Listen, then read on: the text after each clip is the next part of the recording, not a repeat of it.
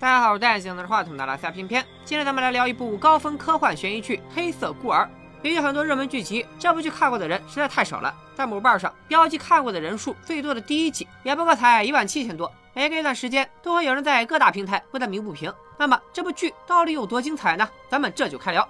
故事一开场，咱们的女主小白一脸疲倦地走下列车，用站台电话给她的养母 S 夫人打了个电话。说要跟自己的女儿小小白见个面，然而 S 夫人一句好话都没有，不仅不同意小白和女儿见面，就连小白想在电话里和女儿聊两句，她都不给机会。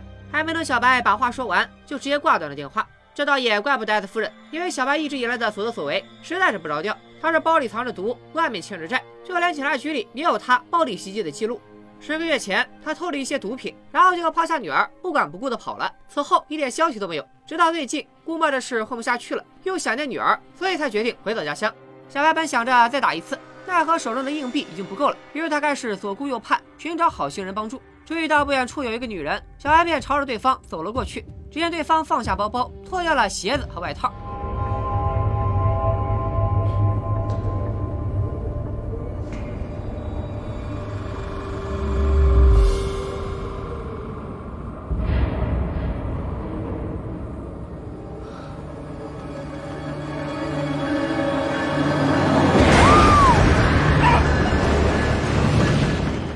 不说小白不着调呢？面对这种场面，搁一般人都得吓个半死。但咱们的小白啥反应呢？是他的确也被吓到了。可分分钟之后，他的焦点就转移到了女人生前留下的包包上。于是，趁着工作人员忙着处理事故现场，他麻溜的拿走了包包。包包里除了些许零钱以外，还有这样一些东西：钥匙、银行卡、驾照，一粉一黑两部手机。记住这里面的粉色手机，它是个非常重要的物件。酒吧里，小白找来了自己的闺蜜小鸡，对方也是艾斯夫人的孩子。小白和小鸡说了这么几件事。一个是想要从艾斯夫人那里带走女儿小小白，一个是让她帮忙把自己偷来的毒品卖了。当然，两人再也聊到了车站的那个自杀女。虽然小白也怀疑对方没准是自己失散多年的双胞胎姐妹，但他更关注的是对方家里有没有钱啊、车啊的可以顺走。第二天，拿着自杀女包里的钥匙，小白成功进入了她家。别说，自杀女生前的生活看起来还真不赖，住着温馨好好的大 house，还有个貌似不错的男友阿强。家里的墙上就有一张阿强留给自杀女的贴纸，上面写着周六回来。所以是什么让女人选择自杀呢？咱们暂且按下不表。没过多久，小白就在屋里发现了他所感兴趣的东西——自杀女的银行账单。上面显示账户是三个星期左右前刚开通的，里面的存款有足足七万五千美刀。电话里，小白和小鸡兴奋地聊着这事儿。而在此之前，她的男友阿呆也刚刚找过小鸡，询问小白的下落。这个阿呆是个贩毒的小喽啰，小白的毒品就是从他那里偷来的。不过他并不是小小白的父亲。阿呆表示，如果不能找回毒品，他将会被整得很惨。而据他判断，这毒品太次，最多只能卖一个 W。小白一琢磨，如果能够把自杀女这七万五弄到手，那么就可以甩掉阿呆，然后再想办法带着女儿远走高飞，从此过上没羞没臊的幸福生活。听了这话，小鸡提醒小白，很快就会有人认出死者的身份，你就不要再做白日梦了。但也就在此时，电视上出现了一条关于自杀女的新闻。Witnesses aren't sure how the woman came to be on the tracks or whether foul play was involved. Police have not released any more. I have an idea. 正这个新闻激发了小白的灵感，竟然没人清楚当时咋回事，自杀女又和自己长得一模一样，她的所有证件就都在自己这儿，那么只要来个身份互换，这七万五还不是手到擒来？于是小白一边让小鸡去认领尸体，一边开始假扮自杀女。别看小白净做些不着调的事儿，但脑瓜子还挺灵光。为了假扮自杀女，考虑的相当周全，放出女人的视频学口音，模仿女人的自己练签名，银行卡密码不知道没关系，直接磨到她消磁。一切工作准备完毕，小白找到了银行经理，要将所有的存款取出，而且只要现金。不用想也知道，这种事儿银行经理肯定一百个不乐意，找各种理由推脱。那咋办呢？看到银行经理身后的一个个奖杯，小白的鬼点子立马就来了。你下个项目是啥？我来给你赞助。就这样，银行经理成功被小白拿下，卡消磁了也没关系，去重办一张。不过七万五只能隔天再取。但小白此行也并非一无所获，在离开之前，银行经理曾提醒他，要不要去看看你的保险箱。这意外收获，小白怎么可能拒绝？说不定里面有一个小目标呢。事实证明，人不能太异想天开。保险箱里并没有什么贵重的物品，有的只是三张出生证明，其中一张是自杀女的，另外两张上的人名，一个是艾里森，一个是科特亚，名字不太好记，大家有个印象就行。小白没多想，直接将出生证明全部带走。离开银行的路上，对面的一辆车开着双闪，小白有点疑惑。就在这时，另外一辆车突然停在了他的面前，一个黑人下车拦住了他。Get in the car. Yeah. No, thanks. No, get in the car, damn it. What? What's the charge? Don't, Beth. Not today. We're late. Yeah,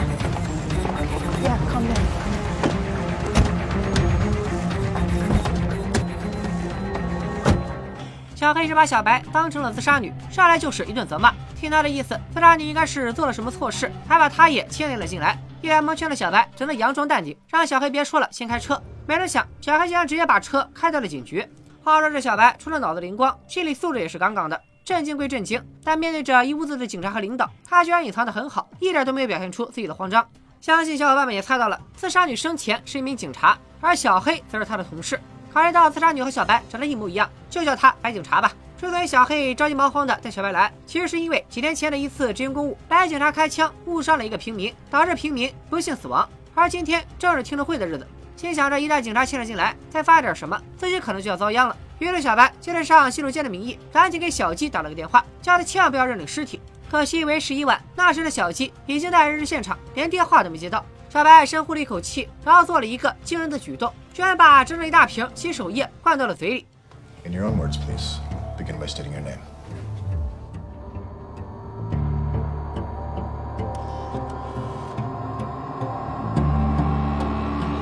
Any time, Detective.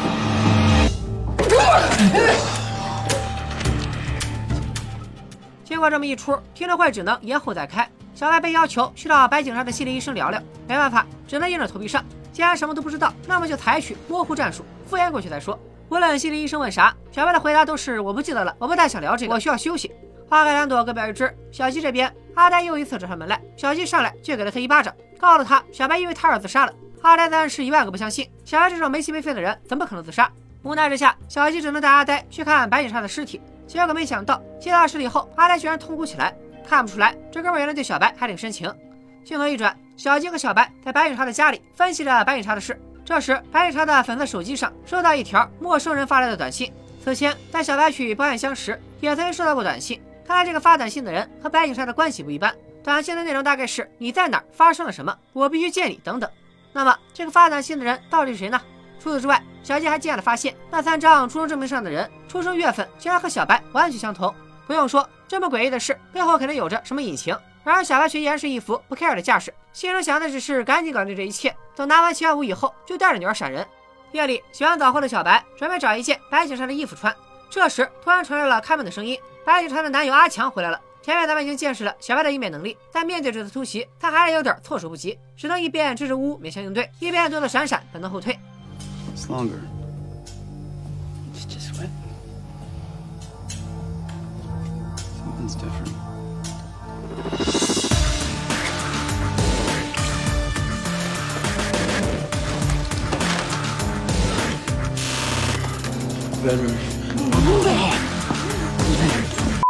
有一说一，对阿强来说，这还真是久旱逢甘霖。据他自己描述，他和白警察已经两年没这么来过了。在下半身的主导下，他也没去细琢磨女友的异常。次日清晨，趁着阿强还没睡醒，小白决定偷偷跑路，然后去银行把钱给取了。本来这事儿也没多复杂，可偏偏在临走前，小白突然贪心又起，翻起了阿强的钱包。结果就在这时，阿强突然在后面抱住了他，想要再来一发。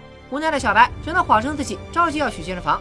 大概是四轮之婚，此时的阿强不仅没有怀疑，还把白警察的车钥匙给了小白。开着白警察的车，又顺利取走了七万五，小白的心情相当不错。他把钱放在了后备箱，然后开车来找小鸡。小鸡不在家，桌上摆了一堆调研通知。原来就在早上，痴情的阿呆找上了门，哭哭啼啼的要给小白搞个追悼会。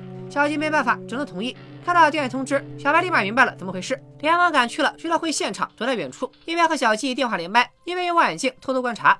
小白不知道的是，白警察的那个同事小黑早早就在白警察的家门口盯着，一路上都在跟踪他。在小白停车上楼去找小鸡的时候，小黑已经偷偷把那七万五拿走了。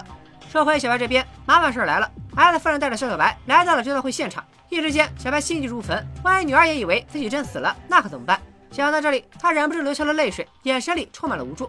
稍后，小白回到了车上，Beth. Beth, why don't you respond to me?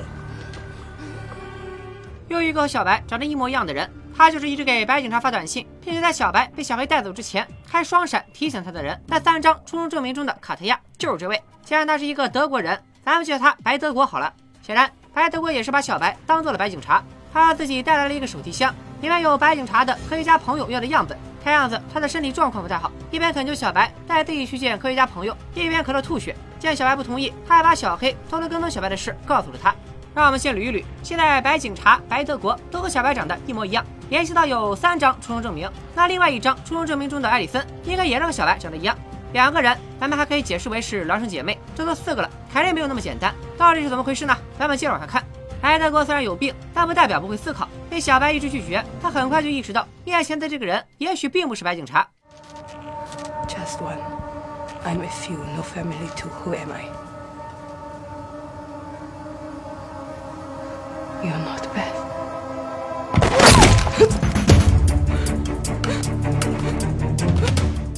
突然间如此惊险，对于小白而言，蒙圈已经来不及了。当下最要紧的是逃命。而就在小白慌慌张张开始逃跑时，白德国和白警察的粉色手机接连响了起来。小白把心一横，接起了电话。原来电话那头的就是白警察的科学家朋友。听到白德国死了的消息，对方确定了一个事实，那就是有人要追杀他们。他叮嘱小白两件事：第一，拿起白德国说的手提箱；第二，找地方把白德国的尸体给埋了。本来只是想求个财而已，结果摊上这种事儿，小白只能认栽。手提箱的事可以不管，但这尸体必须得赶紧处理了。于是大半夜里，小白独自来到荒郊野外挖坑，把白德国的尸体给埋了。期间还翻出了白德国的酒店房卡和驾照。处理完尸体，其他工作也不能马虎，洗车、换车窗、清理血迹等等都得搞起来。等一切都处理的差不多之后，小白去找了小鸡。他没有兴趣去讲白德国和白警察的事。既然七万五已经到手，得想办法从艾德夫人那里带走女儿小小白，然后找个安全的地方重新开始。可是别忘了，那七万五早就被小黑拿了去，包里面已经一毛钱都没有了，全都是白警察的案件资料。All right, let's not go off though, okay? No, hey, let's no, Sarah, Sarah, Sarah.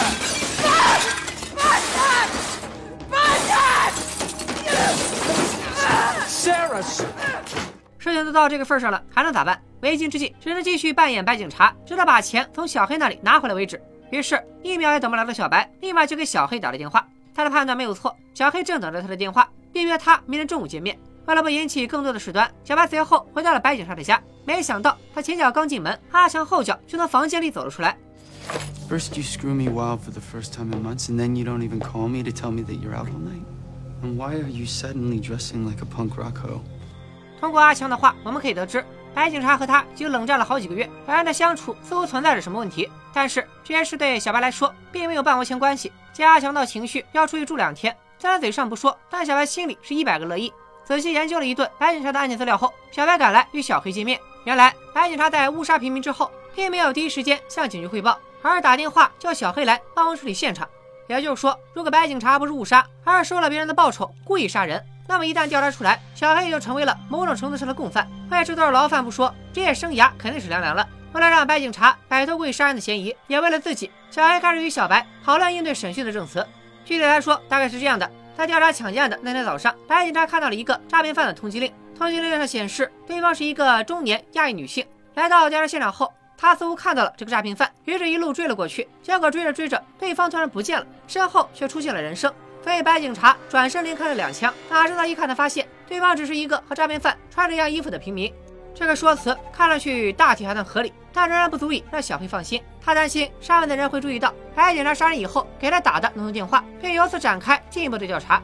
这里有一点需要注意，小黑提到了白警察服用的一种药片，说是一旦上面调查就会找到药片，而因为这个药片，小白就可能会在质询时崩溃，然后把小黑供出来。那么问题来了，这个药片背后代表着什么呢？尽管小白谎称钱是自己和阿强共同的储蓄，一开始的打算是想取出来后离开这个是非之地，现在改变了主意，愿意到听证会上洗脱罪名。但谨慎的小黑怎么可能同意？在临走前，他和小白说了这样一句话：“只要你一天没有脱罪，那七万五我就一天不会交出来。”镜头一转，小白来到小鸡这里。在此之前，小鸡已经去见了 S 夫人和小小白。如小白所愿，小小白并没有以为妈妈死了。至于 S 夫人嘛，咱们中国有句古话：“知女莫如母。”身为小白的养母，她也是非常了解小白的本性。猜测这场葬礼不过是小白为了逃开阿呆而策划的。Sarah's too tough to commit suicide. Most feral mutt I ever took in. 话虽然有点难听，但不管怎样，这已经算是这段时间小白得到的最好的消息了。还没等和小鸡聊上几句，白警察的粉色手机突然响起，看样子是来自白警察的那个科学家朋友提醒小白去白德国住的酒店，把手提箱取了。前面提到，小白在买白德国尸体的时候，发现了一张房卡，所以找到酒店并不难。换了一身行头以后，小白扮作白德国来到了酒店，最终从酒店员工那里拿到了手提箱。手提箱里除了血液样本，还有更惊人的东西。Austrian. Italian?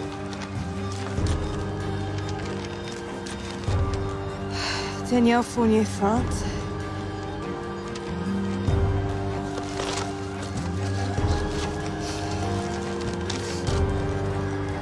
Alison Hendricks. Scarborough. They're practically local. 好家伙，本来还只是两个人和小白长得一模一样，这下子仿佛是要遍布全球了。唯一靠谱的解释只可能是克隆人。粉的手机一再的响起，考虑到阿里森是本地人，白警察的科学家朋友应该也在本地，所以小白猜测这个科学家朋友就是艾里森。而与此同时，电话那头也开始怀疑小白不是白警察。为了一句和白德国临死前相同的话：“只有一个，我是少数，没有家人，我是谁？”显然，这是个只有内部人才懂的暗语。小白根本对不上，于是他谎称自己是收了白警察的托付来拿手提箱的。对方自然不相信这种说辞，直接挂断了电话。次日，顺着手提箱里纸条上那个艾丽森的地址，小白找了过去。卧槽，又一个和自己一模一样的女人出现了。这个女人的确是艾丽森，但她并不是给小白打电话的那个科学家，而是教小孩子们踢球的教练。咱们干脆叫他白教练。白教练和白警察白德国都是相互认识的，因为担心小白的出现会引起孩子们的恐慌。见到小白突然出现以后，白教练摆出了一副非常强势的姿态，完全不理会小白的疑问，只让小白赶紧滚蛋。Hey, tell me what the Let go. Don't touch me. This is my neighborhood. You wait for a call. Oh, and hide your ugly face on the way out of here. 没办法，小白只能灰头土脸的离开。这时，小黑打来电话告诉他，心理医生认定你不适合回来工作，所以明天的审讯取消了。你那七万五就继续在我这里放着吧。一听这话，小白当时就急了，二话不说就去找心理医生算账。这个心理医生也是个心眼小的主，就因为上一次为小白做咨询时遭了敷衍，他就给小白使起了绊子。不过小伙伴们也看到了，小白也不是个软柿子，还记得小黑提到的药片吗？其实就是心理医生开的。他给白警察开了缓痛剂、局麻剂、安定剂、抗抑郁剂、抗焦虑剂、摄取抑制剂、兴奋剂。事实上，这些药都是白警察请求心理医生开的，原本心理医生也不想开，后来看在小黑的交情上，才勉强开出。这些药证明了一点，白警察之前就已经出现了严重的心理问题。见心理医生搁那儿跟自己摆架子，小白便决定利用这件事威胁心理医生。So I'll just explain to the board that I shot this poor civilian after mixing up all your overlapping scripts. Or am I making progress? 镜头一转，来到审讯室，小白在听证会上从容应对，表现得相当完美。但小黑依然表示，等你复职了，我再给你钱。审讯结束以后，白教练突然打来电话，要小白九点到家里见面。于是小白让小鸡陪同自己一起前往，然后在外面守着。怎知道，当小白把门反锁了之后，出现了这样的一幕。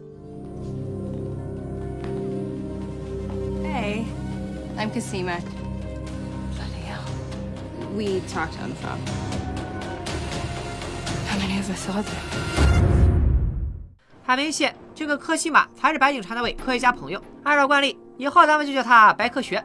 故事发展到这里，大体上有了这么几个疑问：小白这些人到底是不是克隆人？如果是，当初发生了什么？有着怎样的阴谋？还有多少人和小白长得一样？白警察的自杀又是怎么回事？黑子孤儿的前两集内容就说到这里。如今在市面上，克隆题材的影视作品已经屡见不鲜，所以想玩出点新意并不容易。黑子孤儿整故事的最初创意来自于编剧格雷姆·曼森，他的作品不多，经典悬疑片《心慌方》、网飞剧版《雪国列车》，他都有参与。这部《黑色孤儿》可以说是他的代表作了。为了保证故事的合理性和趣味性，格雷蒙·曼森与剧组的科学顾问进行了充分的讨论，共同完成了整个剧本。最终呈现出来的这部剧集科幻、悬疑和犯罪于身，不仅脑洞大开，而且情节设置非常引人入胜。除此之外，值得一提的还有小白的扮演者塔提安娜·马斯拉尼的精湛演技。仅仅在前两集中，他就一人分饰了五个角色：小白、白警察、白德国、白教练和白科学。这五个角色的差别不仅仅是体现在造型上，他们的性格气场、动作习惯、语言特色截然不同。在塔提安娜·马斯拉尼的准确诠释下，角色之间的差异鲜明地呈现了出来。